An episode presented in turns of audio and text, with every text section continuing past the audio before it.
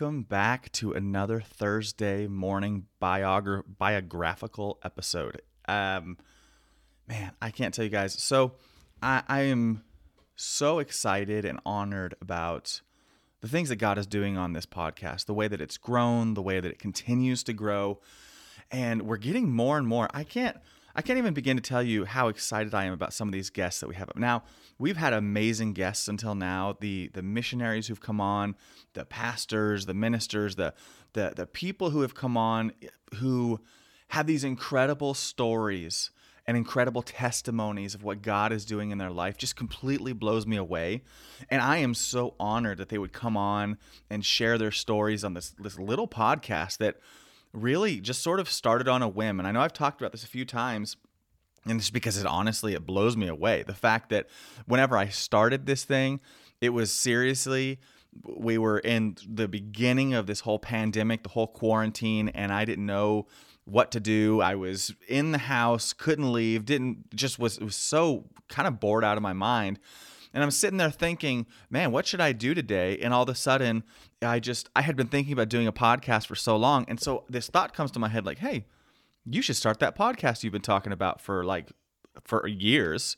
And so I sit down and with that little snowball mic and I just put it down there in the basement and do the intro and then I do the the, the St. Patrick episode which just came out of notes that I had for uh, uh, a school that I do, uh, um, missionary training school that I do. I pulled it out of there. I just pulled my notes up and I did this whole podcast on St. Patrick. And then I, uh, a couple days later, it was maybe a week later, my friend uh, from from Iraq, Jana, she comes and she she's here visiting and I said, "Hey, we should do an interview together for my podcast that I just started." And she's all game for it. She said, "Yeah, let, let's go for it." So we sit down again in the basement with that little snowball mic and we do this interview and the sound was terrible. It was it was quite it was quite an experience. I didn't know what I was doing. I was nervous, she was nervous. I didn't really know what questions to ask. I didn't know how to interview someone and uh, and then there we go. It all started. Let me turn down the levels on this mic. I feel like it's a little bit too loud. There we go. Okay. And so now I've done multiple of these biographies, and I really am just, man, the, the biographies are awesome. But guys, the guests that we have coming on this show are blowing my mind. The people who are willing to say, yes, the lineup over these next few weeks are just absolutely incredible. A lot of you, you know about Annie Lobert coming on the show, but now we also have Barry Maracle, who's going to be on in a couple weeks. We have Sam Childers, the machine gun preacher, coming on. He's the guy who uh, saves children in Sudan. He has the, the that movie about him that Gerard Butler made called The Machine Gun Preacher, which you can watch on Netflix and everything. And we're right now I'm talking with Katharine Hayhoe, which you haven't if you haven't heard of her, she is one of the top climate scientists in the world, and uh, she's happens to be an evangelical Christian. Her husband is a pastor, and uh, she is interested. That her I've been talking to her assistant. the The thing with her is she's booked out until September of next year, 2021 but she's open to doing the show. And so we have these incredible guests who are coming on and are sharing their stories and sharing about the miracles and about the testimonies of what God is doing.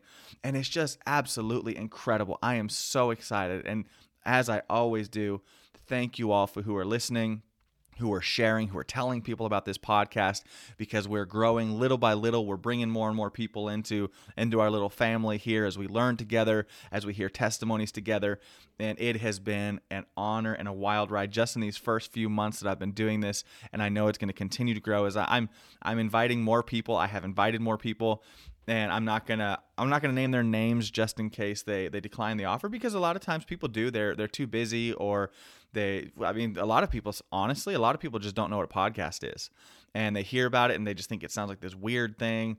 And so they're not interested because it, it's not the traditional sit down kind of interview. And i've had some people that i've invited that they're they say the interview is just too long. They're not willing to do an hour interview or an hour and a half. And so we're just we're just not at that point yet. But guys if you if you help me build this if you help me to continue inviting people like you are continue telling your friends about it continue wearing those og revival carrier shirts for those of you who bought them if you continue doing that this is going to keep growing. And the more it grows, the more uh, the more people will be willing to come on, and the more guests we can get that are going to be just amazing. And so, uh, and it's nothing. It's not. I'm not trying to criticize these uh, any of the guests at all who have said no. Well, I guess they're not guests. The, the people who have said no. The fact is, and I understand this myself because I, I do run a nonprofit. I run a, I run a missions organization. This podcast is my I don't know what you want to call it. It's the, the thing that I do on the side.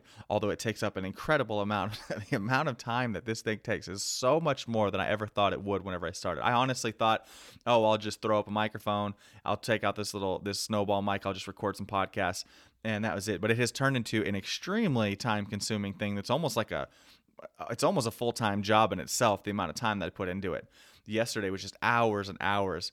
And today as well, it'll be several hours for me to set everything up and to record the podcast and edit and get it all ready to go. And so uh, it's just, it has turned into this thing, but it has become a serious, serious passion project for me that I love. And I would love to see it grow to the point where we can get some even more amazing guests and uh, continue to have more people coming on who are interested and excited to be a part of it. And so I just want to say that I appreciate all of you guys and everything that you're doing. Now, since the last bio episode on Johann Bach, things have been really, really busy. And I know uh, some of you know a bit of my story and the current situation that my wife and I have been. But for those of you who aren't aware, my wife and I, we lived overseas for about the first 13 years of our marriage. And she's from Panama. I was a missionary there. But then I started this missionary organization called Found Ministries, which I, just, I mentioned that that's the organization that I run full time. I started that in 2013. And that grew slowly until over the next few years, it grew slowly until I got to the point where I needed to start st- spending more time here stateside. And so in about 2016, we started dividing our, our time between being overseas and being here in the States. So we'd be here in the States for about six months doing speaking tours, visiting visiting supporters, and just uh, working on the the structure of the ministry because you have to have structure we had to we had to build it right uh, we were reaching a lot of people but we had gotten to the point where we couldn't do it on our own anymore and we needed to bring in more staff we needed to start doing training schools so we started doing training a mission the missions core course and uh, doing seminars, the School of the Presence and mission seminars, and all these things around the states. And then six months where we were overseas, where I was going to places like Thailand and Iraq and Turkey and Colombia and all these different places that I was going. And those first few years that we were here in the States, we were in Texas because that's where my whole family is. It's where I grew up. However, we met some amazing friends here in Pennsylvania. And there's an awesome church here here called Du Bois Light and Life that we they invited us to come up and do one of our seminars, which is called the School of the Presence. And we just fell in love with the area, with the people, and we just decided to partner with them. And so it actually uh, it's almost a year to the day that we moved up here to Pennsylvania. And just to kind of give you an idea of the way that whole story has gone, is whenever we were on our way, we were driving with our two kids, my wife and I, and our two kids, and everything that we owned that we could fit in our car. We drove up. It's a two day drive if you're going fast. We drive for about 10 hours one day, spend the night in a hotel, another eight to 10 hours the next day. And we were driving up, and the expectation for the months, because we had been overseas for the months leading up to our move here to, to Pennsylvania. So the way that we were preparing was visiting with the people or, or online talking to people from the church here who have been a, a, actually one of them. I hope to have all of them as guests on the show but right now the the one that's coming up is going to be katie beard. She, we're having an interview with her and well that's going to be a few weeks from now and they were helping us set everything up and they had been talking with this church who was going to let us rent their um, oh, what's it called? The, the host home that they had. And so when we were driving up, we had this expectation that we were going to rent a, a host home from a local church. And then while we were there, we were going to be building, uh, preparing and finding a place for ourselves to live. And we we drove all the way here thinking that. And literally, when we pulled into the church parking lot, we found out that the woman who had been communicating with us from the other church never actually spoke to her leaders about it. And when they heard about it, which was like the day that we were driving up, they weren't in agreement with the arrangement. And so my wife and two kids and I, after driving for two days, were exhausted. We're, we're just ready to collapse in a bed somewhere. We get here and we're told that the we actually don't have a house. We actually don't have a place to rent. We actually have nowhere to go. We're actually homeless. And thankfully, there was a woman in the church named Brenda Liberatore and her husband uh, Donnie. They were they were so gracious and taking us in for those first few weeks. But for us, we were homeless. All of a sudden, we had left everything in Texas, had come here, he'd left Panama, we were homeless. And that was a year ago, almost to the day. And since then, we have been homeless, just sort of bouncing from house to house. We've been in three, maybe four different houses now. Each one we've stayed in for a few months at a time, and then we're, we we moved to another house, and have been trying to look for houses. We because we're missionaries, no bank would give us a loan. It was just we, we couldn't get a traditional loan at all. There was there was just no way to get a house and rent for us is too expensive because again we're missionaries we don't have a lot of monthly income and so because of that we just kept moving forward in faith even uh, many well i don't think probably most of the of you listeners don't even know that I, if you've watched or listened to the interviews, you've heard me say several times we're in a host home. Well, all of these places that I've been recording, the shed, all the, this is not ours. The, these are all host locations. People who have been so gracious to let us stay in their home and use their their spaces to do this podcast. And so, uh, like I said, up, up for about for a year, almost to the day now, we've been homeless. And so, as we see Christmas approaching we're getting closer and closer. We've gone into this sort of we we went into this beast mode over the past I want to say 2-3 weeks. And we have been determined, just in faith, standing, praying, fasting, seeking God to have our own place by Christmas.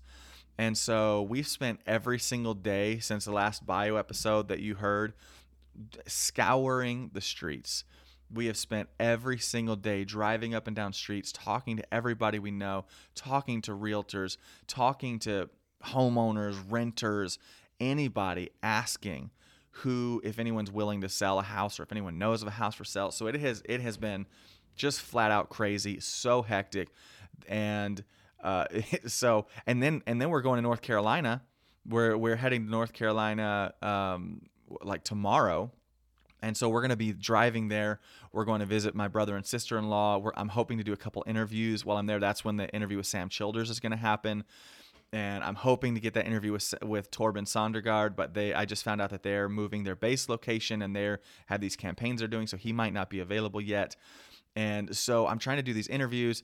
So it has been a wild, wild couple of, of weeks, guys. But I do have some good news, and I don't want to celebrate. I will tell you I'll tell you for sure as these interview uh, in a, probably in a couple of weeks, but as of yesterday, it seems like we have an, indeed found a house finally.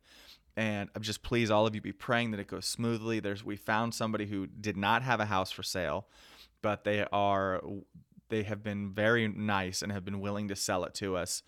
And it's a fixer upper, but man, it would be our own place and it has its guys, it has its own shed in the back and that shed in the back I plan on turning into my podcast studio so that the episodes that you listen to can have better sound quality. For those of you who watch on YouTube, you will have a much nicer view to look at rather than just the computer sitting on a piece of trash and just sort of the wood beams that are all around me in this other shed. I'm going to make the other one nice. It's going to be a great little studio. So just be praying. Pray that it goes well.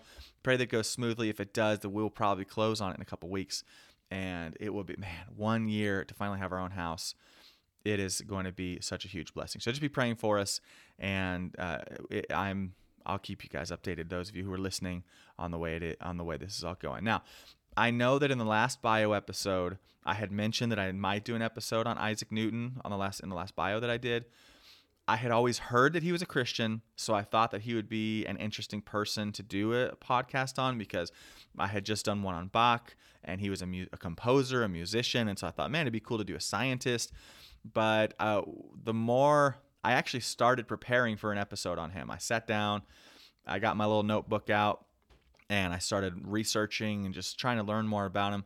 Uh, and I learned that while he did believe in God and he may have been a Christian, his beliefs were pretty far outside what we would consider normal or stable Christian doctrine. Uh, this podcast is is 100% certainly not non-denominational. Some of you guys have heard some of the guests that I've had on, some of the guests I'm going some of the guests that are lined up, they have different doctrines, but I am a strong believer in unity as long as they all we have the same essential doctrines. The essential doctrines being that Jesus is the one and only Son of God, that he came, he uh, was born of a Virgin Mary, died on a cross, his blood was shed for our sin. He was not an angel, he was not the brother of Satan, he was not just uh, some spirit being. He was not just some force. He was the only Son of God, and He is the only true way to heaven.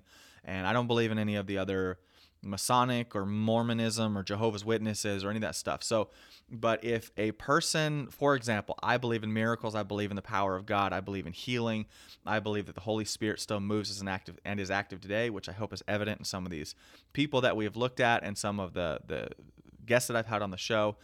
But there are some people that I will gladly interview that I am excited to talk to who don't believe in those things, but they do believe in Jesus and they do believe that he is the son of God. And so I I believe in unity and if if we disagree on certain non-essential doctrines, I am more than happy to partner with and work with and do all of those things and do interviews and learn and because I believe that every stream in the kingdom of God has something to offer. I think it is unwise to believe that your denomination or your doctrine is the know all doctrine that is out there, the know all stream that is out there, and that everyone else is is wrong or going to hell. That I know some doctrines that believe everyone else is going to hell. And so I don't believe that. I believe that we're sons and daughters of God. Some of us just see different aspects of God and have understood. Some of us have had revelations on things of God. Some people have not. Some people haven't seen. Some people don't believe in miracles because they've never seen one. But if they saw one, they would be open to it. They would believe. And so uh, some of the guests I'm going to have, they're going to be different from us. They're going to be different from me. They're going to be different from probably the majority of my listeners. But we are still going to honor them and respect them. And so I know this may seem like a bit of a tangent, but the reason I say that is because Isaac Newton, he was uh, he was be- he was beyond those things. He was beyond those essential doctrines and the stuff that he believed. He believed in a lot of astrology, things that we would call witchcraft now. He believed in some some twisted things. And so uh, because of that, I decided not to go into Newton and I decided to do a, a bio on one of my favorite men of God, which is who is Charles Finney. Oh man, my camera just fell. Sorry, those of you who are watching. Let me put this back on for you. Okay. I'm not even going to edit this out because I like this to be real. As long as it's still recording, we should be good. Okay. I think you guys are good. Okay. At least those of you who are listening just heard that bang, and that was that was the camera falling over. Because the camera, for those of you, if you're watching on YouTube, and I hope it doesn't fall again, we'll, we'll see what happens. I I uh, have the camera it is sitting on a dog food container being propped up by the box to this microphone, the the Q2U microphone that I use for this podcast. Which, if you want to buy, you can. You can. I have Amazon links there to help support this podcast. And so, uh, if the camera falls again, for those of you watching on YouTube, I am very, very sorry. I'm again, this is this is what we got until I get my fancy studio. All right, where we this is guerrilla podcasting right here, and it's gonna get when I interview Sam Childers, it's gonna be even more so. Okay, so uh, we're gonna be talking about Charles Finney, and this was a really really tough one to prepare. The reason why this one was so tough to prepare is because Charles Finney is one of my heroes, and I have studied this guy for so many years, and I've read so many books, so many testimonies about him that I I went I was writing and writing and writing, and I realized, oh my goodness, there's so much information on him, and he's unlike like Bach. I didn't really know anything about Bach whenever I started doing the the the study on him. So it was easy for me to just sort of lay out the teaching or lay out the whole session on him, the podcast on him. But Charles Finney, I know too much about him. And so it was really hard to decide what to put in and what, what not to put in. So for those of you who want to know more, just again, this is probably the best book on him. It's called The Original Memoirs of Charles Finney, and it is by Garth M. Rosell and Richard A. Dupuy or Dupois, however you want to say his name. It's called The Original Memoirs of Charles G. Finney, and it's got it's a, got a green cover. It's got a picture of Charles Finney on the front. This is his uh, his memoirs, his autobiography and he wrote this when he was older. These are his words, and I'll tell you what, every single page of it will rock you. It is absolutely a mind blowing book. And so, if you want to get this, there there are. If you look in the description of the the show, They are in the show notes, and you can buy it on Amazon. It isn't too expensive. And of course, you guys know, those of you who are regular listeners, that those are Amazon links and they're affiliate links. I get a small percentage whenever somebody buys something off of that off of there. And again, that's just to support the show so that I, I can upgrade and maybe get a, a, nicer tripod for my, my, or maybe get an actual camera instead of my phone and things like that. And just keep upgrading, keep making this better quality for you guys. So if you're interested, this book is, I'm telling you, it is awesome. The Amazon links are there. I'm trying to be creative in funding the show. Uh, I know some of you guys you love this show, and I get regular. I'm getting regular feedback now as we grow, which I am just loving. I'm really excited and buying these books. Or again, there are also Amazon links to the microphones or to the Zoom H6 or the different things that I, different equipment pieces that I use. And if you decide to buy those things or start your own podcast or something, that it helps me out significantly if you um, if you buy them.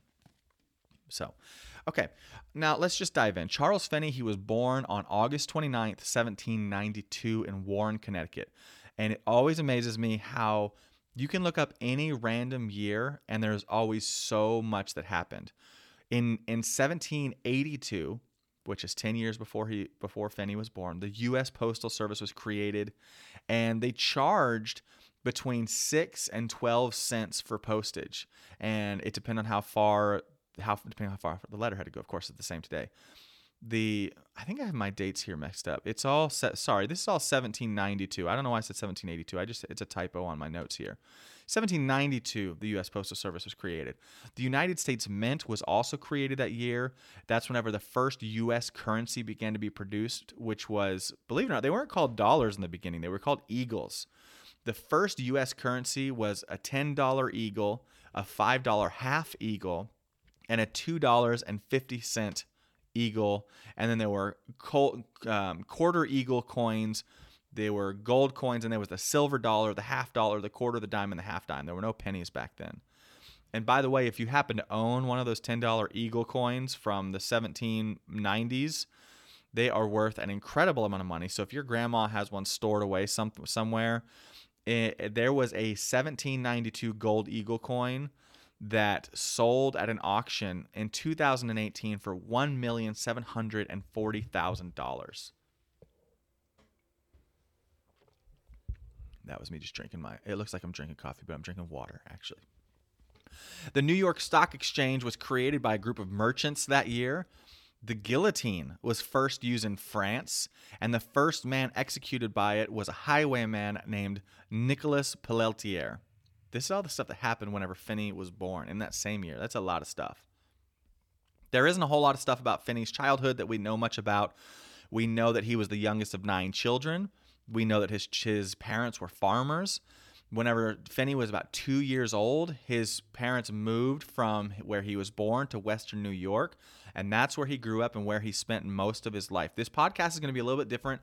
I want to let you guys know now because uh, you know, most of the other podcasts, I go into a lot of detail about where people moved to and what they were doing in certain areas. And that's it's a little bit different in this one because Finney pretty much stayed in the same region his whole life. He did travel, of course. He was a very, very famous evangelist, revivalist. He did travel and he did have different positions. But I really want to focus more on the revival aspect that he was in, the miracles and the way that God moved because uh, time time is is a resource right time is real estate in these podcasts and I, I didn't want to spend a lot of time saying oh he traveled from this place to this place and so on because i really wanted to be able to um, just just straight out go go for the revival right go for the things that that uh, god was doing and i just realized i think i know where my phone is falling off and i'm sorry i I tried to be more prepared this time. I'm I'm very prepared actually, but I just realized why my phone keeps was falling off. It's because I have don't have the do not disturb. So those of you who are watching, so for those of you who are watching, that is what's going on. There we go. I think we're fixed. Put my camera back up because I can hear it buzzing over there. So there, I think we should be good. Okay. Hopefully it won't fall off again. All right. Now, again, we don't know a lot about Finney's childhood. He was he raised in Western New York, and like I said, we're not going to spend a ton of time talking about travels. We're going to focus more on the miracles and uh, the revival and his relationship with God and how he became a believer And again, get this book if you want to if you want all the details and way more miracles than I can talk about now because his whole life like every single day was revivals. It, it was just it just so much. Before Finney became a Christian, he was actually a Freemason and he rose to the third level of Freemasonry, which is called a Master Mason. And that isn't very far into Freemasonry. If you don't know, there are actually 33 degrees of Freemasonry. And that'd be a fun topic to go into, wouldn't it? For a lot of years, actually. I have taught on religions and cults and missions courses, and Freemasons are some of the craziest for sure. But that doesn't fit into this show.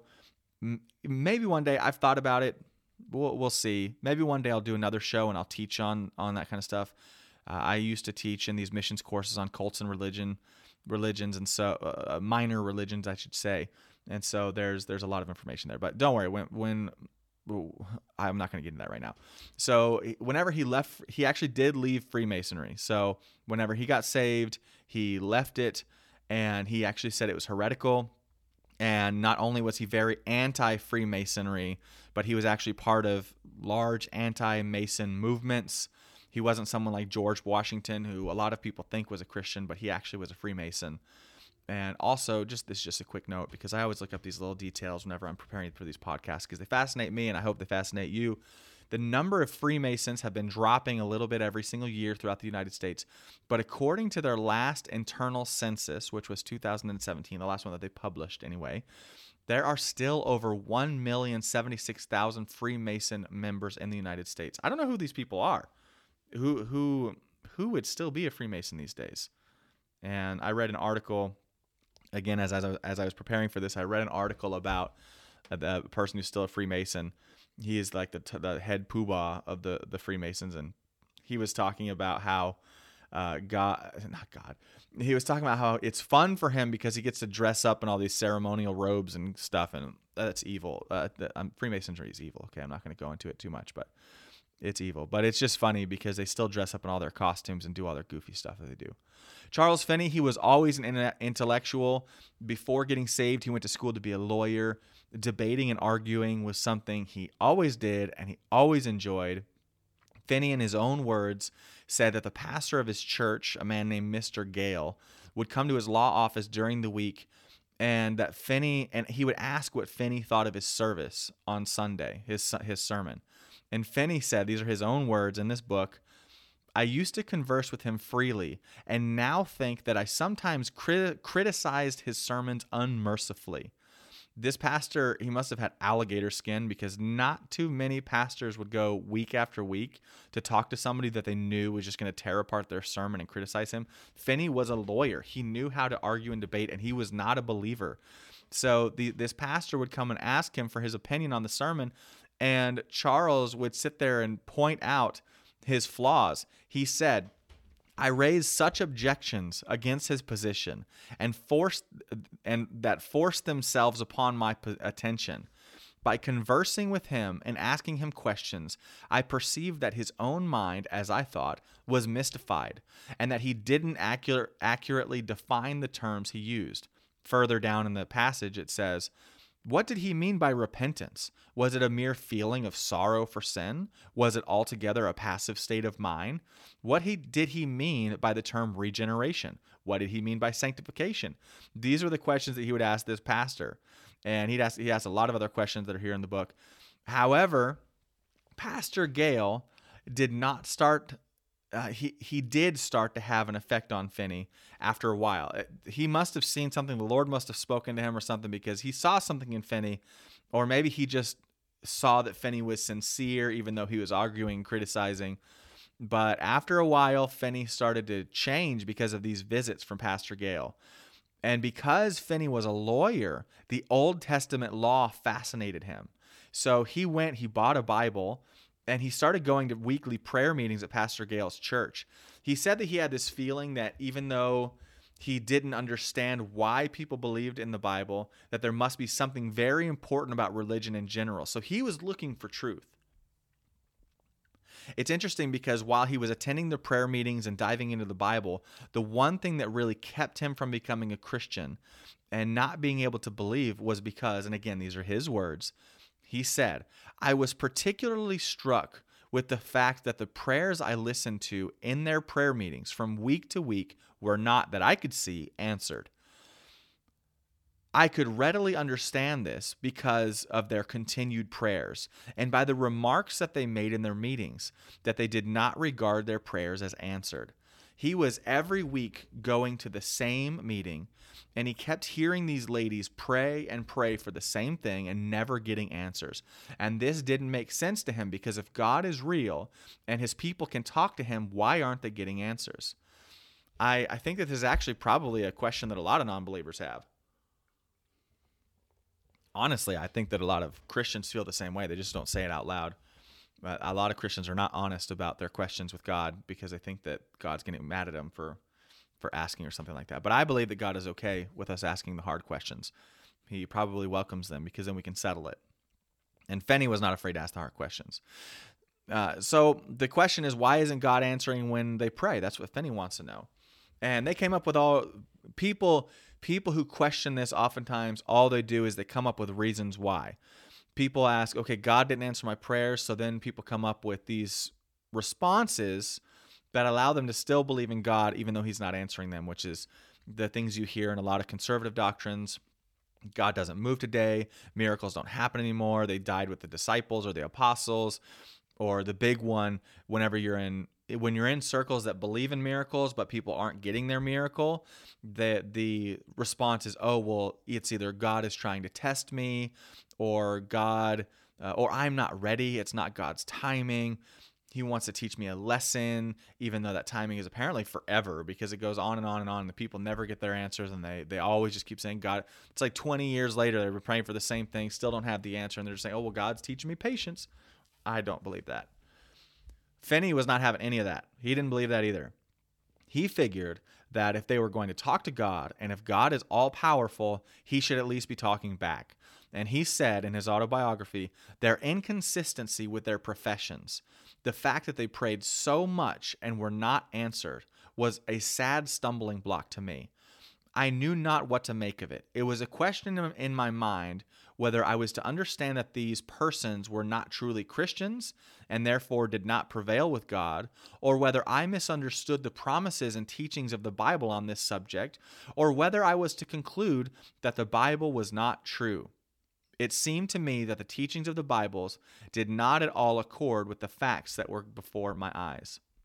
Did you ever think about that? The fact that your lack of getting answers to your prayers could be the very reason someone else does not get saved. Think about this. After having attended these meetings for a good while, the ladies of this prayer group asked Finney if he would like them to pray for him. Listen, listen to his response. I told them, I suppose that I need to be prayed for, for I am conscious that I am a sinner. But I do not see that it will do any good for you to pray for me, for you are continually asking and do not receive. You have been praying for revival of religion ever since I have been here in Adams. That's the name of the town he was in. And yet you have it not. You have been praying for the Holy Spirit to descend upon yourselves, and yet complaining of your leanness. You have prayed enough since I have attended these meetings to have prayed the devil out of Adams if there is any virtue in your prayers, but if there is any virtue in your prayers, but you are praying on and complaining still. Ironically, though, unlike a lot of people who would have made that observation and just walked away from God entirely, Finney decided to study the Bible for himself even further and figure out what was going on based on his own research rather than what people told him. And it was the study of scripture on his own that actually totally changed his life. And this, let guys, let this be a lesson to all of us. We can't just listen to what other people tell us or look at the results of other people's lives. We need to go to God and we need to go to scripture and get it ourselves. And so he went into scripture and he studied and he studied and he studied. And the way that he used the term after studying the scripture out on this topic, he is, is it struck him. Today we would say that it was downloaded or it was it was illuminated to us or whatever term that you use. Nowadays there, there's always new terms for the ways God God moves, but it's all semantics. It's all the same thing. Whatever you want to call it, God gave him a revelation. And that revelation was the reason was the reason that these women were praying and praying without receiving. Get ready for this. This could change your whole life right here. This has definitely changed the way that I pray The reason that these women were praying and praying without receiving was because they were praying with no expectation of actually receiving their answer. At its core, faith is expectation. If you pray and don't expect to have the answer, you don't have faith. Finney said that the Holy Spirit kept pressing on his heart Jeremiah 29, verse 13, which says that when you seek me with all of your heart, you will find me. And he realized that the whole issue there was with the word when. The time frame in which your prayer was set was the time frame in which God would answer because that was where your expectation from was from. Therefore, if you ask God for something, so listen, if you ask God for something and you expected God to hear you now, your response would come now. But if you believed that God wasn't going to answer you for years, you wouldn't get you would not get it for years. His his whole success, his whole doctrine, his whole belief in the faith was settled on the whole verse of, As your faith be, so be it unto you. That is what Jesus told different people who asked him for healings. And it was then, despite the failures of all the people in the church, that Finney finally settled in his heart that the Bible was true, that Jesus is the Savior, and that he would follow him he immediately changed dramatically. God immediately started pressing him to leave his law firm and go into the ministry. He was pressed by the glory of God so hard that he couldn't even contain himself physically. One day at church, actually, sorry, one day he was in his office. He's still a lawyer. He was in his law office, and one day a church member came to visit him in his law office, and they found him weeping out loud in his office. And they asked him, they're asking, Are you in pain? Does, is something hurting? Is something wrong with you? Because he was weeping in his office. And he replied, No, but I am so happy that I cannot live. I'm so. Eh, have you ever heard that? I've heard some girls, whenever my whenever my boys were really young and I was a missionary, whenever I was living in Panama, living as a, on a missions base, there were girls who would see my little boys when they were like one or two. There was this one girl in particular, and uh, she she would say, "He's so cute. I just want to die." That's that's exactly what Finney is saying. He's like, "I'm so happy. I'm gonna die," and I love that that that uh that saying still holds up, guys. So uh, he said, "No, but I am so happy that I cannot live." So this man from the church, he didn't seem to know what to do. So he went out of the law office man, he found one of the elders of the church. And when he came back a few minutes later, the elder, he came in with this elder, and the elder asked him what was going on, how he felt, what happened. And Finney said this He said, I began to tell him. Instead of, but instead of saying anything, he fell into the most spasmodic laugh. It seemed as if it was impossible for him to keep from laughing from the very bottom of his heart. On another occasion, which was just uh, in that same time frame, he was with another elder when a young man walked into the room, again in his law office. Finney said that the young man stood there listening to him and the elder talked for a moment. And then this young man fell to the ground in great agony of mind, screaming for Finney and the elder to pray for him. And after these things happened, Finney was so confused by these things that he wondered if he was going crazy. You have to keep in mind that this is this is only a hundred years after the Reformation. Calvinism was still dominant was still the dominant doctrine in the church. William Carey, who's known as the father of modern missions, and we will do a podcast on him one day because he he changed the world. He was just William Carey was just then in the process of beginning to question the doctrines of John Calvin and predestination, which had wreaked havoc on the church and brought to a, almost a complete halt to missions in the church entirely. Also remember if you have li- if you've listened to my other bio episodes that at this point the uh, the supernatural was almost unheard of in the church and it would still be another 100 years before Agnes Ozman would speak in ch- tongues for the first time in Topeka, Kansas. Which if you haven't heard that story yet, you need to go listen to the Lucy Farrow episode and William Seymour. Those two episodes they explain a lot of the stuff I just mentioned. In Finney's day, because of the manipulation of the Catholic Church and their focus on the supernatural, the Protestant Church had gone completely in the opposite direction. If you know much about the Catholic Church and their beliefs, you will know that the Catholics still to this day they put a lot of focus on the supernatural. You know the whole the face of Jesus appeared on, my burnt toast, which is a real legit thing that people went forever. Oh, or there was another house in Mexico where the basement had mold and the mold looked like the Virgin Mary. And so people were coming and touching the mold to be blessed. And all of this crazy stuff that happens it's to this day, stuff that still happens. But th- because of the, the worship of people, these saints, these people, men and women of God who had moved in the power of God, that the Catholic Church turned into these saints and worshiped them and prayed to them and all this idolatrous stuff that they do the Protestant church would during the Reformation when the went the complete opposite direction.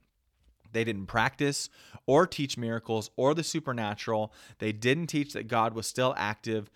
Just as we see in these prayer meetings that Finney mentioned, it was so extreme that preachers, the the going against showing any kind of emotion because of the the extremism that the Catholic Church went to the Protestants were so against showing emotion, so against anything emotional, that in the days of Finney, the practice was that preachers would write down every line of their sermon and read them off the page purposefully in the most monotone way possible in order to avoid any accusation of manipulation. And Finney actually talks about this in his book in his book about how some of the services that he went to that that's how the pastor because he didn't preach that way, but that's how the pastors would be preaching. And he talked about everyone pretending to pay attention and pretending to stay awake and acting like they were super spiritual and acting in a certain way to be spiritual but that there was actually no nothing actually happening in their hearts. These these things were happening um, so these things that were happening to Finney where people were falling down screaming people were laughing Eh, not only was it completely unheard of in Finney's day, but it would have been so shocking to Finney and everyone else around him, and it would have been extremely controversial. That it would have been people would have begun to criticize Finney immediately, and this is why Finney began to seriously wonder if he was going crazy, and started to be very concerned about what was happening. And so, beside that, so oh, how do I say this? Whenever he he thought that he was going crazy, and because of the doubt that happened, he said in his biography, autobiography, that he, not only did he whenever he started thinking that he was going crazy, a dark cloud came over his mind, and it started to really shut him down. He couldn't understand how he as such a sinner as he was, so against God, how could he be seeing God respond and move the way that he was, the way that God was responding. He said that that that night he went to bed feeling this dark cloud and almost immediately he fell he, he fell asleep. He almost immediately woke up because the Holy Spirit suddenly filled him and began to question him strongly. This the Holy Spirit began to question Finney after saying that after all of that searching, all of those questions, all of those debates, and coming to this conclusion about faith and the truth of God, was he now, now that things were getting weird, was he going to start to doubt that God was true? And so, because of this, Finney pulled himself back together. He told God that he would not doubt anymore. And it was through this experience, because of the Holy Spirit questioning him, because of the pressing of the Holy Spirit on his life, that he taught for the rest of his life that faith was a present experience, it was not something far off. I just want to add at this point that another thing taught during the, that period of the church was that sanctification or the washing away of one's sins was gradual. They taught that you would get saved, but then you would slowly be molded and purified over by God over time. It was this concept that God was still disappointed in you because you were a sinner, but that he would work with you. It was this this this is where to this day that whole mentality of God tolerates you, he loves you but he doesn't really like you and he tolerates you. That's where that doctrine comes from. That comes from this early church belief that uh, you're slowly sanctified, that the, Jesus died for you on the cross and he forgives you, but you're not really set free from sin. And that doctrine, that belief from the Protestant church, that originally has its roots roots in the Catholic purgatory mentality, the the whole mentality of or, or of paying penance as well. The you know how Catholic priests and monks they used to flog themselves to pay for sins. They would torture themselves in order to make atonement for their sins. And the church in the Reformation, they didn't practice those things because they realized that, that was not scriptural, but they still carried on this sort of emotional penance, this sort of uh, spiritual penance. It was the whole you don't have to beat yourself to receive forgiveness for your sins, but you still need to be um, what's like sad and you're still going to be in sin and you need to beat yourself up for the rest of your life because of the sins that you did. Most churches, uh, it was sort of like an emotional penance. Yeah. Most churches to this day still don't teach the cross totally sets you free and you're forgiven. Believe it or not.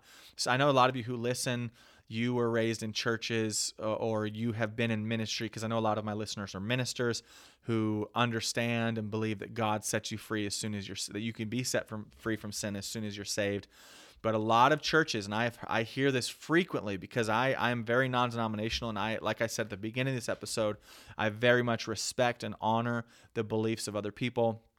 I I don't agree, but the I hear all the time this whole thing of oh I'm just a dirty rotten disgusting awful sinner and that God is just waiting to strike with lightning. God is just standing over you with a lightning bolt waiting for you to make the mistake that he knows you're going to make. And so people live in this constant feeling of, oh, I'm nothing, I'm worthless. Uh, what's that Bible verse? Uh, uh, uh Listen, oh, you worm. I think that's Jeremiah.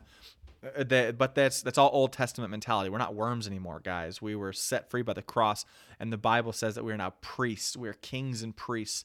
The Bible says that God is the King of Kings. You know why He says that? It's not because He's the King of the current President of the United States, even though He is. It's because we are kings. Spiritually, we are kings, and He is the King of Kings, which means He is our King. And so he is, we are not equal to him, we are under him, but we are kings under the King of Kings. And so that mentality is just, it's old school, Old Testament, unscriptural thinking.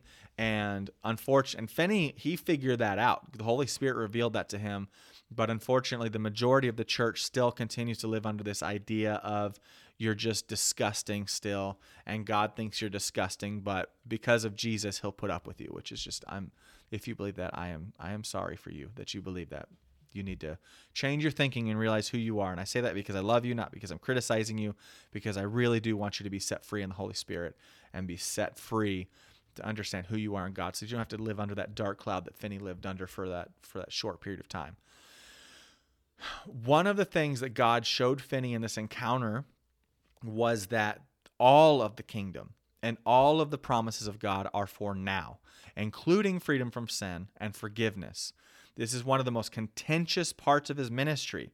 And to this day, he is considered to be a heretic by a lot of churches because he taught that once you were that that once you were saved, you were set free from sin and that God fully loved and fully approved of you, not that you had to slowly fight your way out of it and earn the favor of God. That he he taught the opposite of that. After this initial encounter, Finney was finally settled in his belief. He said, I did somehow know, I knew it with a certainty that was past all doubt or all possibility of doubt. And so I seem to know that the Lord commissioned me to preach the gospel. He's still a lawyer. And all of this, all this is happening, he is still a lawyer.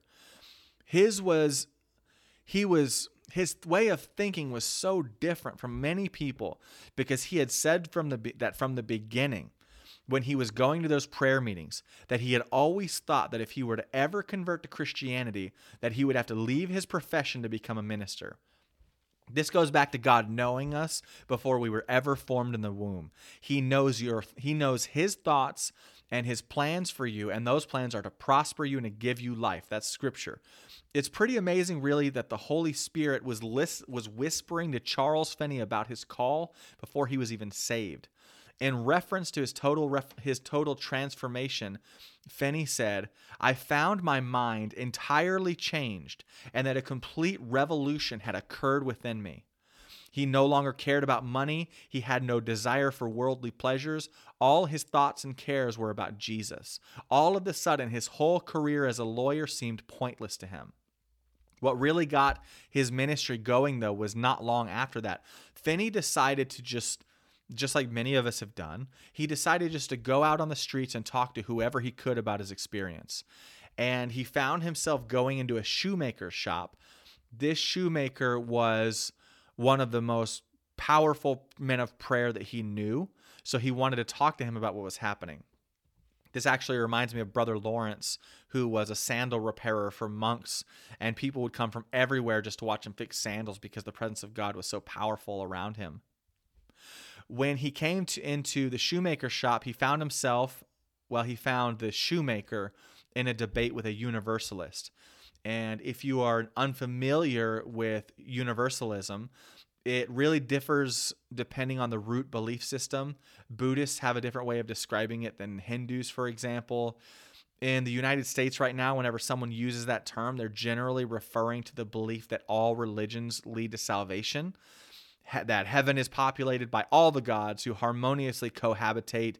And Muslims, Buddhists, Christian, Hindus all go to the same place no matter what they believe on earth. And that, of course, is a ridiculous lie from hell.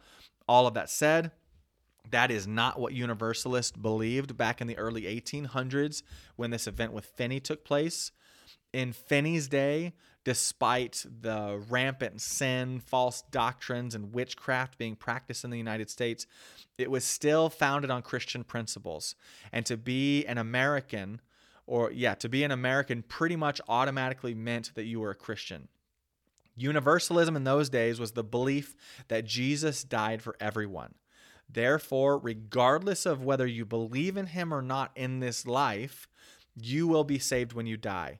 Nobody goes to hell everybody goes to Christian heaven. So it's not a universalism in the sense that there's there's uh, a lot of gods. They still believe there's only one God, but they believe that everybody goes to Christian heaven. And this was the prevalent belief in Finney's day in the United States. And if you read his bi- autobiography, he talks quite a bit about it and gives a lot more information than I can go into here for sure. And so when Finney came into the shoemaker shop, they were debating this universalism the shoemaker invited Finney to weigh in, and Finney did so. And his answer was so sharp and cut so quickly through the Universalist argument that the young man walked out of the shop, jumped over the fence, and ran into the woods. That's how powerful this was. That's how powerful God was working in, in Finney's life and just his responses. It reminds me of Stephen and some of these apostles, how the, the Bible talks about how the Pharisees would contend with them, but the Holy Spirit was so mighty on, on these apostles that they could not argue with the responses that Stephen gave because he had such Holy Spirit wisdom on him. So the next day, this this was uh, uh, this was really a turning point for Finney, another turning point, I should say, because the next day he came back to Finney. His entire belief system of universalism was destroyed, and he gave his life to Jesus for real. And Finney realized at that moment that he needed to dedicate his life to the ministry, and he discovered how powerful the Word of God is. And how just speaking a verse to someone could pierce their heart like an arrow. Those are his words. Another major turning point was when the Holy Spirit started speaking to Finney about the power of prayer, particularly about the, the, the a way of prayer called travailing, which is something pretty much not even practiced anymore. What happened was that was that a, a Christian teacher came to Finney one day and told him that his unbelieving wife was dying and was not going to survive the night. And the idea that this woman was going to not only die in pain and sickness, but die without Jesus and go to hell hit Finney so hard that he went off by himself and he spent hours and hours in prayer for her. And travailing was when someone would pray for one thing hard. I mean, hard for hours. And when I say hard, I mean they would pray with groaning, with crying, with wailing, with all kinds of all kinds of different ways that they would pray. They would pray. They would go on. They would be on their face before God for hours, just crying out. Today, we're taught the exact opposite that we're supposed to just rest in the Lord, and that's what causes things to happen.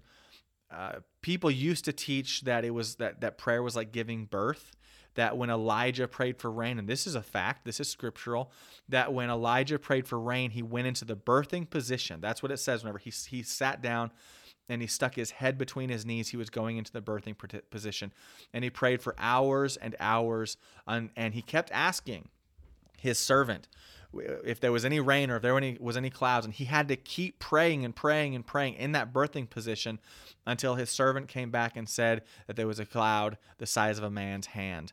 And that's whenever he knew that he had the the answer. Uh, the people back in the old school days they used to call it push pray until something happens i say old school like back when i was a kid that they called pray until something happened and a lot of one thing a lot of people used to do is they would have a prayer closet or a room or something. Some people would even, uh, I know a lot of housewives back in the day, they just had a carpet in the middle of their living room. And what they would do is they would, when they needed something from God, when they needed a response, they would go in that prayer closet or on that carpet or wherever their office was, or what, and they would refuse to leave until God answered their prayers. David Hogan, who you you guys have heard me mention many many times throughout these interviews and podcasts, for those of you who've been listening, because he's one of those heroes of the faith to me, and I would I would love to get an interview with him one day.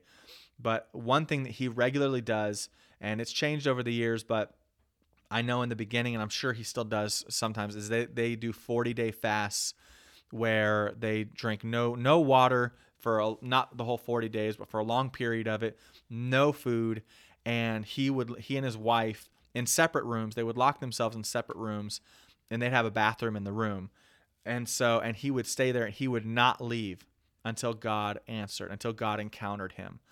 And a lot of people, that's, uh, for example, Smith Wigglesworth, he had a serious problem with anger. A lot of people don't know this, but he had an anger problem whenever he got saved. And so he, he used to snap at his wife and snap at people, and he was mean. And so he locked himself in a closet to pray. And he refused to leave until God took his anger away. And God actually answered him. And whenever he came out of that off, whenever he came out of that closet, he was a he was a man of peace, and he didn't struggle with anger again. So if you have an addiction, you have something you're struggling with, maybe lock yourself in a prayer closet and tell God you're not leaving until He takes it from you. And but that that is. I'm not going to tell you how you need to pray because I know that the mainstream belief right now is just rest in God and just sort of be well, I don't want to sound critical of it because obviously I don't really agree with it. I don't agree. I do believe in resting in God. I believe in being a position of rest, but I believe it's hard to explain. It's one of the, I think that they, I think it depends on what's going on. There are some things that you can rest in. I know for me, praying for a house, I told you I've been homeless for a year and I think I finally found something. I'll tell you something. For me, it took a lot of fasting and it took a lot of I spent a long, a lot of time really praying and crying out to God. And uh, it, it didn't come immediately. I'm not at that point. I, I'm I'm not the level that Finney was where things just happen. But you know what? The answer is is almost. I don't want to say anything right just yet, but I believe that the answer is here, and I believe, and I, I will tell you more about it once it's all done.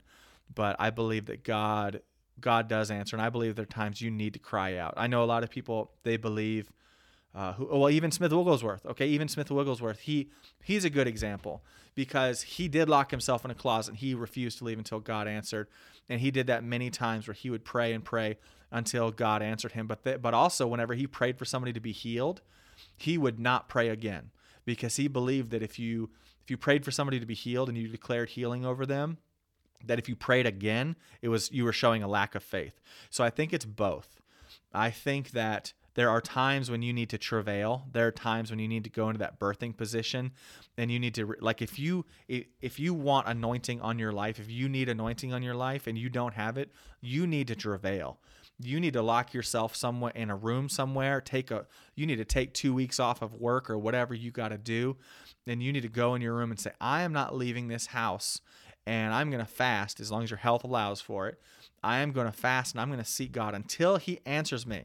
And and not not even put a time frame on it. Even say and if God doesn't answer me in those 2 weeks and I have to go back to work, I will keep fasting until God answers me. I know a young man, this is years ago whenever I first started out in missions whenever he he said i need god to speak to me he had this thing that was going on in his life and he said i need god to speak to me and so he started fasting and he spent all of it he still had to work he was still going about his regular life and he refused to stop fasting and praying in tongues as long as he could if he when he was working if he needed to talk to people he talked to people but otherwise he was praying in tongues under his breath and he was fasting and he was seeking god and he refused to back off of it and one day he was walking down the street with some friends.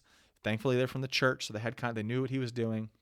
They were what he was walking down the street with these friends, and all of a sudden he collapsed to the ground, and it, not because he was sick or anything, but because the Holy Spirit came on him right in the middle, right in the middle of walking, fell to the ground, and God started giving him visions and revelations and anointing.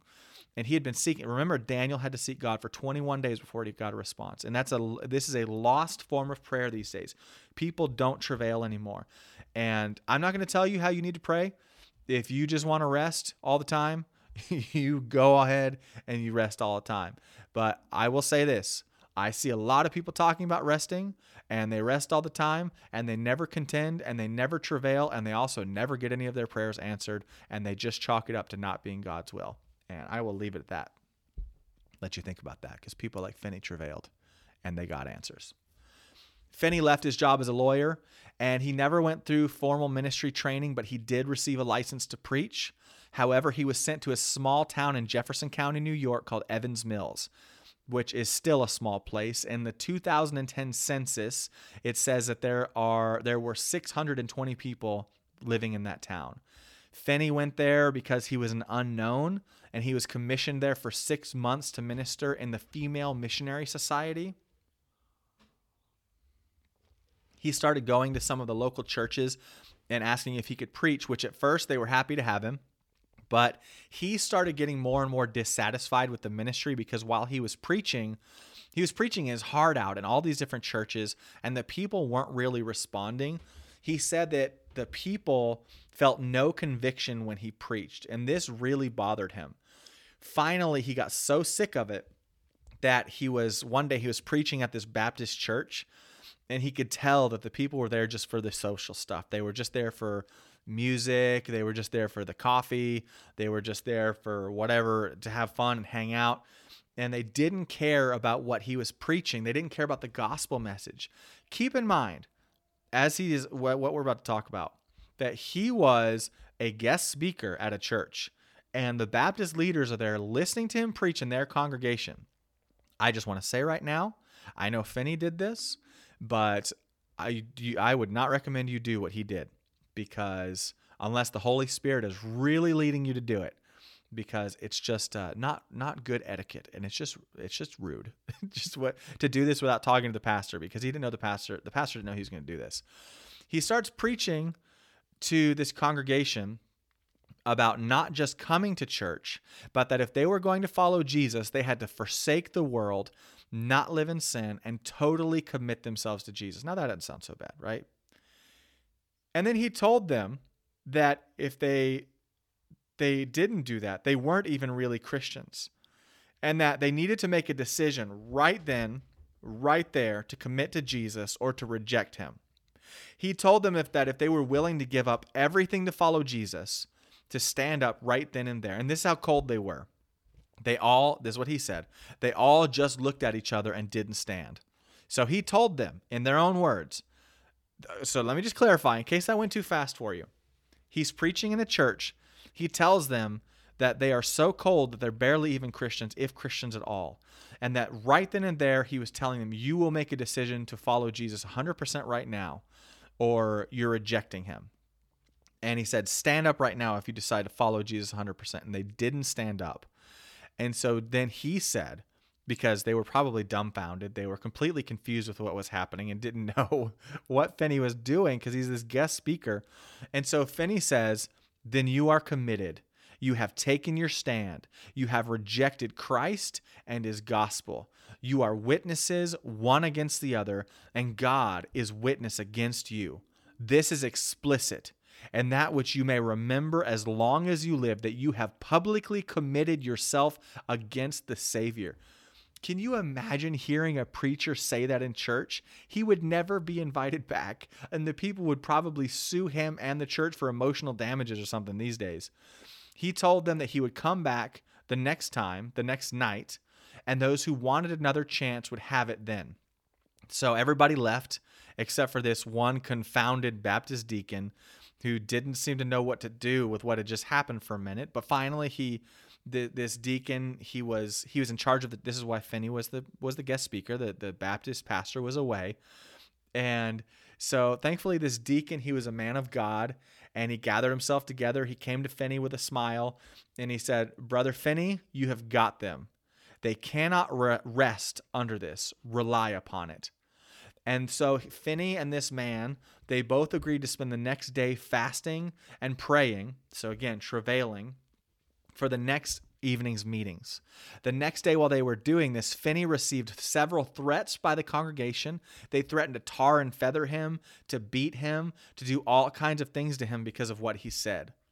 That night, though, when Finney began to preach, he said the Holy Spirit came on him so powerfully that it was like opening up a battery on the people. And I don't think that means a battery like like we think of a battery, like a like an Energizer battery. Pretty sure he was talking a battery like a line of um, infantrymen shooting rifles, just shooting like a whole row of rifles, or or um, a cannon battery as well. It could have been like cannons. I, I mean, I think it's semantics either way.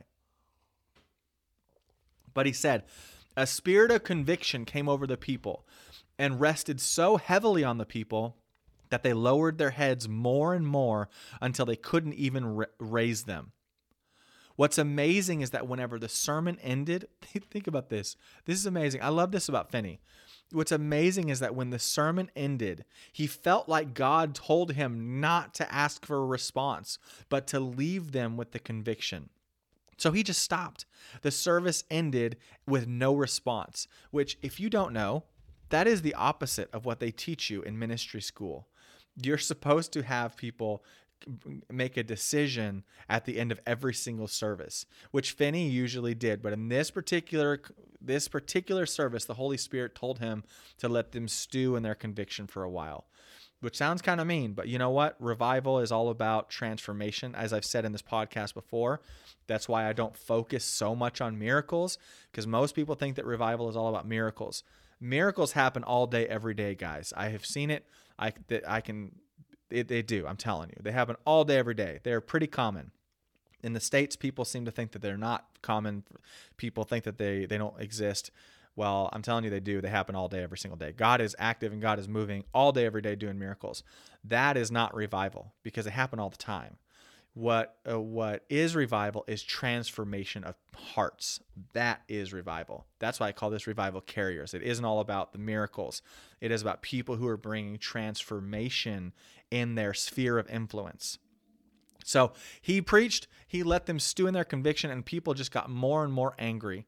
As a matter of fact, the, the next evening, when he had the, the third meeting, one of the men who had been in the previous meetings and felt so convicted, he brought a loaded pistol to the evening meeting with a plan to kill Finney. That's that's how offensive this sermon was to him, how convicted he felt.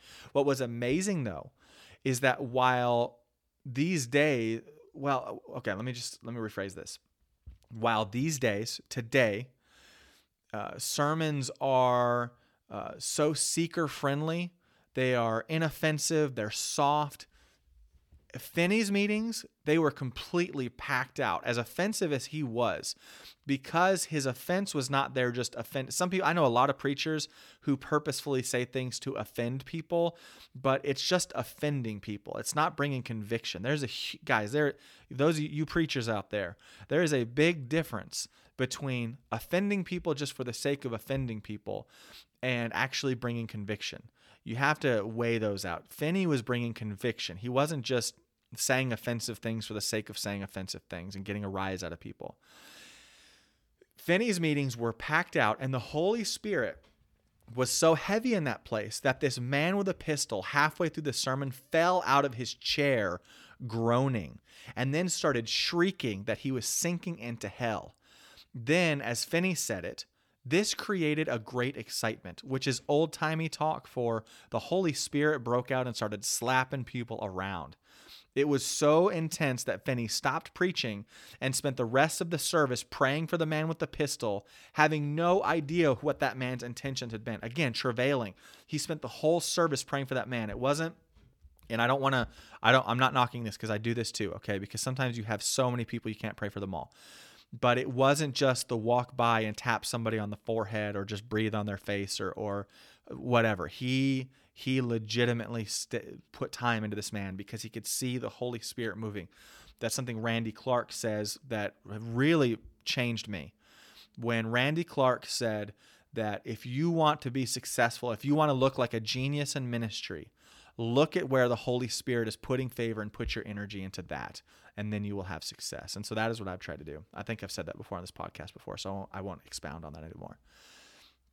So uh, he he he stops preaching. Preaching. He spent the rest of the service praying for the man with the pistol, not knowing what was going on. And that man, of course, got saved.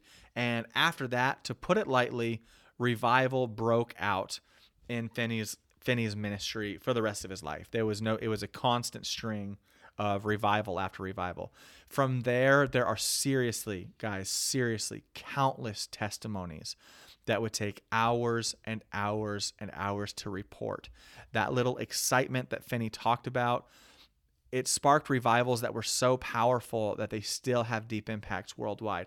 And I'm telling you guys, you need to get this book. It needs to be in your library, the original memoirs of Charles G. Finney. Eh, because there's so much in there I just can't get into today. But that little excitement that Finney talked about sparked revivals. Man, they, they had such a deep impact on the world, all across the world to this day. Remember, this is before the Pentecostal movement. The stuff that Finney was doing was so different. The, the stuff that the Holy Spirit was doing through Finney was unheard of. Along with along with that power, there was actually a huge amount of persecution as well he faced what so many missionaries and so many dedicated ministers face, which was serious sicknesses as well. This is something a lot of people don't understand because preachers like Finney and Wigglesworth and myself, people who believe in healing, people who believe that God heals today, often deal with pretty serious sicknesses in their own bodies. And at one point, Finney, he was so sick, he was coughing up blood even while he was ministering. He was probably dying. And this is happening while people are getting healed in his meetings. Most people don't understand. Smith Wigglesworth, he had kidney stones and he would bleed. His, he would, uh, um, I'm trying to keep this from not being graphic, but he would bleed through his pants because they were slicing him up so much inside in his in his urine and everything. He it would just leak out, and, and he would bleed through his pants.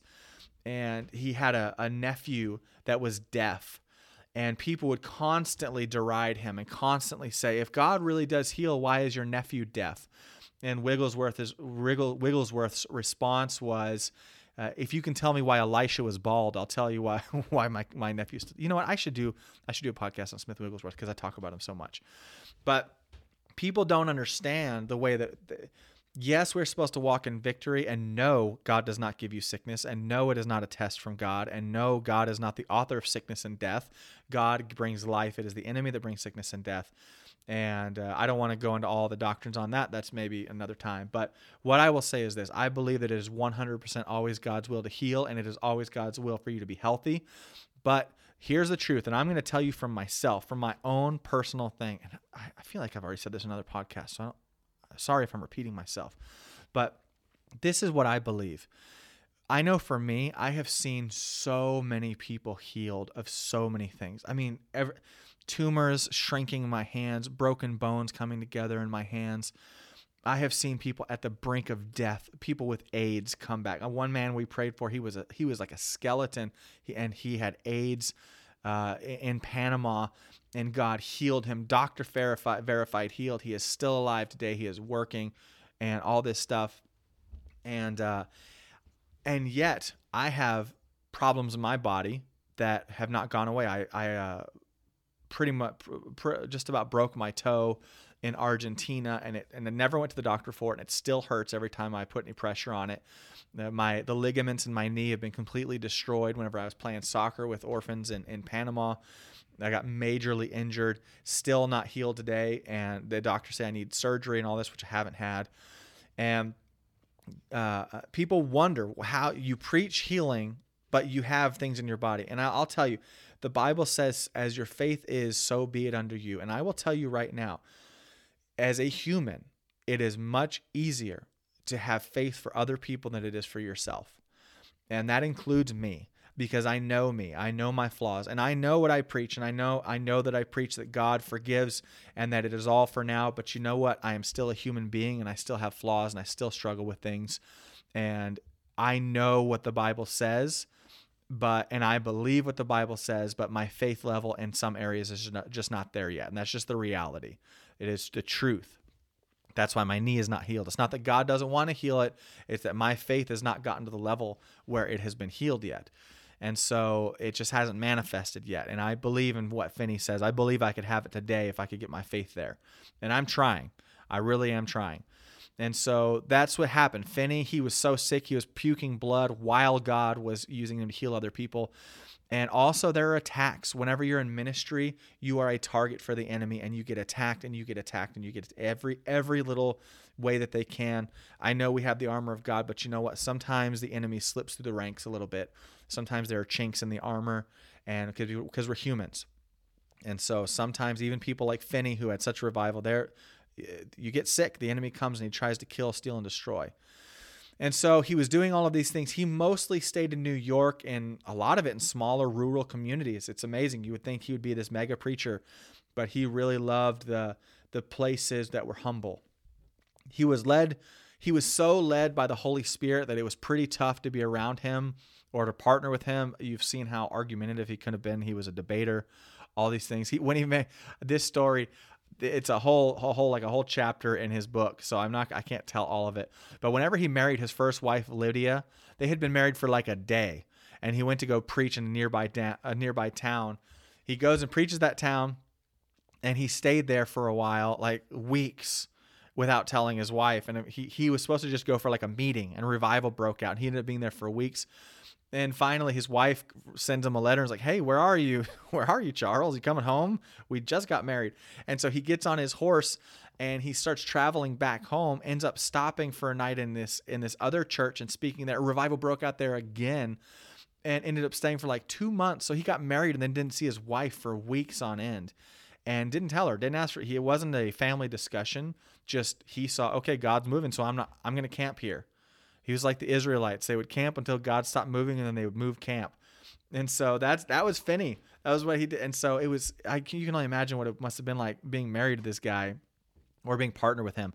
The super the supernatural miracles also got bigger and bigger and bigger as he grew in the ministry and the revivals grew in New York.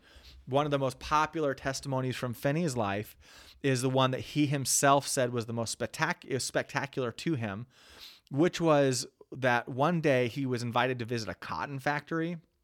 And when he arrived, a woman who was cri- one of the employees who was critical of his ministry, she made a snarky comment to the other employees while they were all working at these uh, thread mills. They were making thread out of the out of the cotton, and she made this snarky comment to one of the other employees while Finney was standing right in front of her, and she and the other employees started laughing at Finney. And Finney didn't say a word. He just fixed his gaze on her. Can you imagine? Uh, he had he had the most intense stare, the most intense gaze, and having this man come and just and he was six three, so he was a tall dude as well. So he was imposing, and the Holy Spirit on him, he was like a legend. And he fixes his gaze on this woman, and when he did this, she broke the thread that she was working on she tried to fix it, but she couldn't. She started fumbling. And the Holy Spirit came on her so powerfully that instead of continuing to laugh at Finney, she started weeping. And then the Holy Spirit started spreading over to other people, the other people who had laughed at Finney, and they all started weeping. And it just spread like dominoes falling down throughout the whole cotton mill. And the owner of the mill, who was a Christian, he was the one that had, had invited Finney to come visit. He shut down the whole factory and asked Finney to preach to his workers. That man had 3,000 employees. He brought them all into the main meeting hall where Finney preached, and the Holy Spirit moved in such a powerful, spectacular way that within just a few days of Finney's visit, almost all 3,000 people had given their lives to Jesus. This is without a doubt the most popular of the stories in Finney's revival. Most people who know about Finney have heard that story.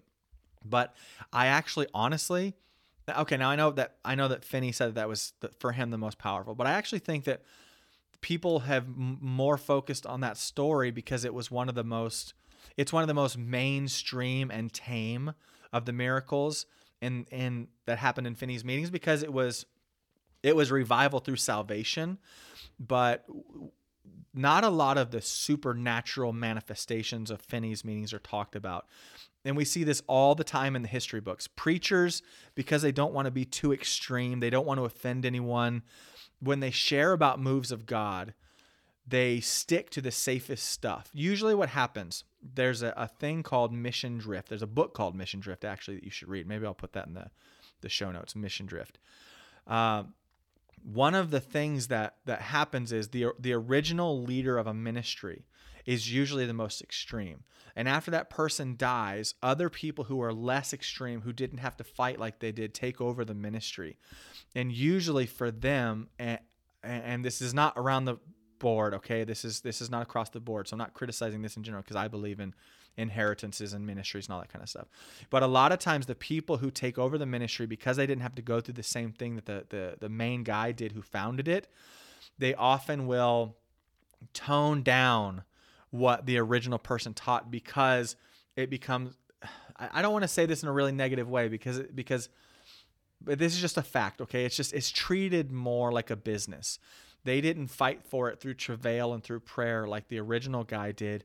So for them, it's more about keeping it going and it becomes more business like. And so they will tone down the more extreme things that the original person believed in and taught on in order to maintain the the older people, the people who are giving the money, all that kind of stuff. And so uh, they stick to the safest stuff. This is especially true in conservative denominations. They don't talk about their own history, like the Methodist denomination. They deny, which I'm part of a Free Methodist church here in Pennsylvania, so I'm not I'm not knocking it at all. But the Methodists in general deny that God is active and focus on John Wesley's missionary journeys and the whole quote that everybody knows that he lit himself on fire in the Holy Ghost so that other people would come and watch him burn. But they don't talk about the healings that John West that God used John Wesley for. They don't talk about the demons that, that were cast out. They don't talk about all the other miracles that happened with Wesley they might talk about the revivals of Smith Wigglesworth, but they don't talk about super supernatural events like when Wigglesworth was preaching on the brass heavens in one church and in front of the entire congregation, they all watched the church turn to brass in front of them. The whole congregation, and it, it happened. It all turned to brass, and they were so terrified. The entire congregation is shrieking for mercy of God. And Smith, because that was his life, just kept on preaching, and the church transformed back to normal when he was done. People they don't they talk about William Booth and the Salvation Army and those revivals and all of the amazing things he did, but even in his own the own website for the Salvation Army, he got saved because God took him to heaven. Or he actually, the Salvation Army started because God took him to heaven and showed him his life and how little he had done for the kingdom of God and how little his reward, his reward was. And in the, the Salvation Army, they have turned it into just he had a dream and they take they tone down the things that really happen. People talk about the Puritans and the Quakers, but they don't talk about how when George Fox would preach, they call you know they called him they called them Quakers. They called him a Quaker because not only did people quake physically when they heard him preach because of the power of God, but the ground itself would tremble when he preached. The church walls would shiver. They would quake at the power of God. I am not going to do that. Uh, in this podcast, we will talk about things as they as as far as I can tell, as truthfully as I can, even as as extreme as it can get. Sometime we are going to share about it with all due respect to other people's beliefs. On some occasions, when Finney preached, he said that there would be flashes of light over the congregation, and I know some some ministers that uh, are very well known they they had that. To this day, there are a lot of places where lightning is flashing across the ceiling, and all kinds of crazy miracles are happening. There would be flashes of light over the congregation. He said in one that he said in one uh, at one particular meeting that the atmosphere itself was shimmering with the glory of God, and his words were, "It was as if there was some kind of agitation in the atmosphere itself." In some of his meetings, people were overcome with such irrepressible joy that they had fits of spasmodic laughter that they couldn't stop no matter how hard they tried. People would suddenly manifest demons in the middle of his sermons. They would shriek in inhuman ways, and then the demon would come out and their face would shine with freedom and joy. People would start shrieking because they would see the ground open up and they thought they were falling into hell right there in church. When God moves in power, all kinds of accusations take place. People accused Finney of trying to manipulate people, of trying to cause division, of trying to steal people from the congregation, and of so many things. Uh, one thing I, I do have to mention one man. I would be remiss if I didn't take a minute to talk about Daniel Nash. His name is barely known. He never got the recognition and fame that Finney did, but many historians of Finney and his revivals believe that Daniel Nash was most likely the main source of Finney's success. He was Finney's faithful companion pretty much from the beginning and stuck with him through thick and thin. However, Nash was not really a preacher, he was an intercessor. His role in the revivals was to go before Finney, usually a few weeks before Finney would arrive at a place Nash would go, Daniel Nash, he would he would go to the place and he would rent a hotel or he would stay in a host home uh, with a at a, the church they were going to be at or whatever, and he would gather local people who were willing to pray with him, and again they would travail.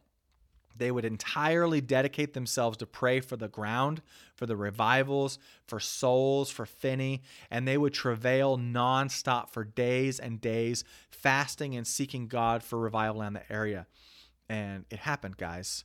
So maybe we need to take that into account instead of just trying to rest all the time and not have revivals happen. How about we actually travail in God? Then, when Finney arrived, the hard ground in the spirit had been broken and the Spirit, the Holy Spirit, could move freely. Even during revivals, the meetings themselves, Nash would often not go to the meetings in order to be in intense prayer while Finney was preaching. Another important thing to mention about Finney himself, because I've talked about racism in the church in past episodes, particularly in the episodes on William Seymour and Lucy Farrow. Go back and listen to them if you haven't. But Finney he was one of the few preachers who was openly against slavery and refused, think of this, he even refused to allow slave owners to, take communion in his meetings. Also, Charles Finney, he invented, along with the Holy Spirit, the altar call. In those days, one of the biggest sins that people feared was pride.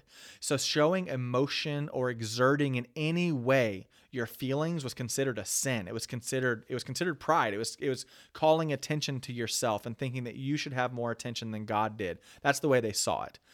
And that's actually where this reserved sort of cowboy culture, the the masculine macho culture came from.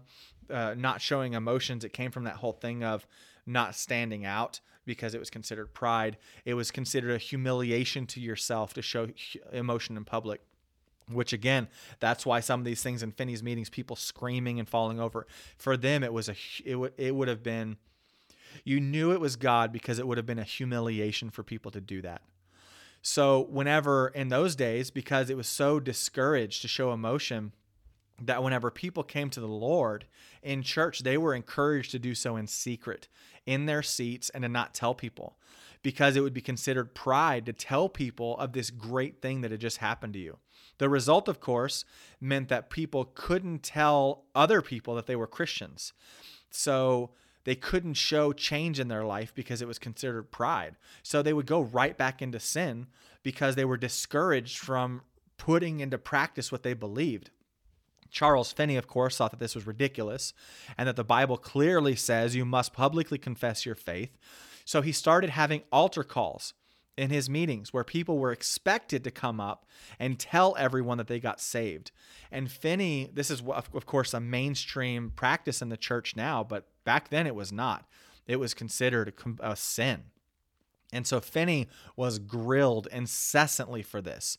He was being he was always being accused of being arrogant and encouraging people to be filled with pride by walking in front of the church and telling everyone what God has done for you. That was a proud thing. We call it testimony now. They called it pride back then. He also taught that people could backslide and lose their salvation, which was something totally against the prevailing Calvinist teachings of those days. Finney completely revolutionized the church in many ways and paved the way for the Pentecostal movement that would happen not long after his death. Charles Finney lived the entirety of his life focused on revival, preaching the gospel. He lived to a ripe old age of 82, preaching the gospel all the way until he died on August 16th, 1875. And I wish there was more time to go in depth into Finney. I'm telling you, I feel like I barely even tapped the touched on the life of Finney. And this is this episode is we're going on an hour and a half now. And I it, for you listeners, it may not even it doesn't feel like to, it doesn't feel to me like I've been recording for an, an hour and a half. And you may be saying, "What? It's already over?" And that's because Finney's life was so powerful. It was so awesome. And I feel like I barely even tapped into it, but this is like a full episode that I've been talking about him, guys. And so I'm telling you, I'm telling you to go and get this book because it is hundreds of pages. Let me see, it's 400, 430 pages on Finney, and you will get so much out of it and it will change you. It is so, so powerful. And so um, there you have it. That's that is a, a brief over an hour and a half, but it's a brief overview of Charles Finney. And I hope that you were blessed I hope that I you don't feel like you got left hanging too much. I hope you got enough out of this that you feel like it was worth the time you put into it. But check out the show notes, guys. If you're interested in supporting this ministry, we do still have some of the o, the OG Revival Carrier shirts. Remember, we, they were 20 uh, uh, limited edition shirts. I still have a few of them left. So if you're interested, let me know. I will hand make one for you right here in the shed, unless I'm in my new house by then. Then I will make it in the other shed. And uh, please share help us get the word out about this podcast because uh, well i don't i don't want to go i say this every single time but it's just because i appreciate you guys doing it so much. And so uh, next bio i might do smith wigglesworth you know i'm thinking about it. I talk about him so much i should just do smith shouldn't i? I really should. So i think i'll do smith wigglesworth next time. And uh, man you're going to enjoy these interviews that are coming up. They are so powerful. Stay tuned. Have a great weekend. I hope you had a wonderful weekend, that you were blessed. And I will see you on the other end for the next interview as I prepare for the next bio episode as well. God bless you all. Love you. See you next time.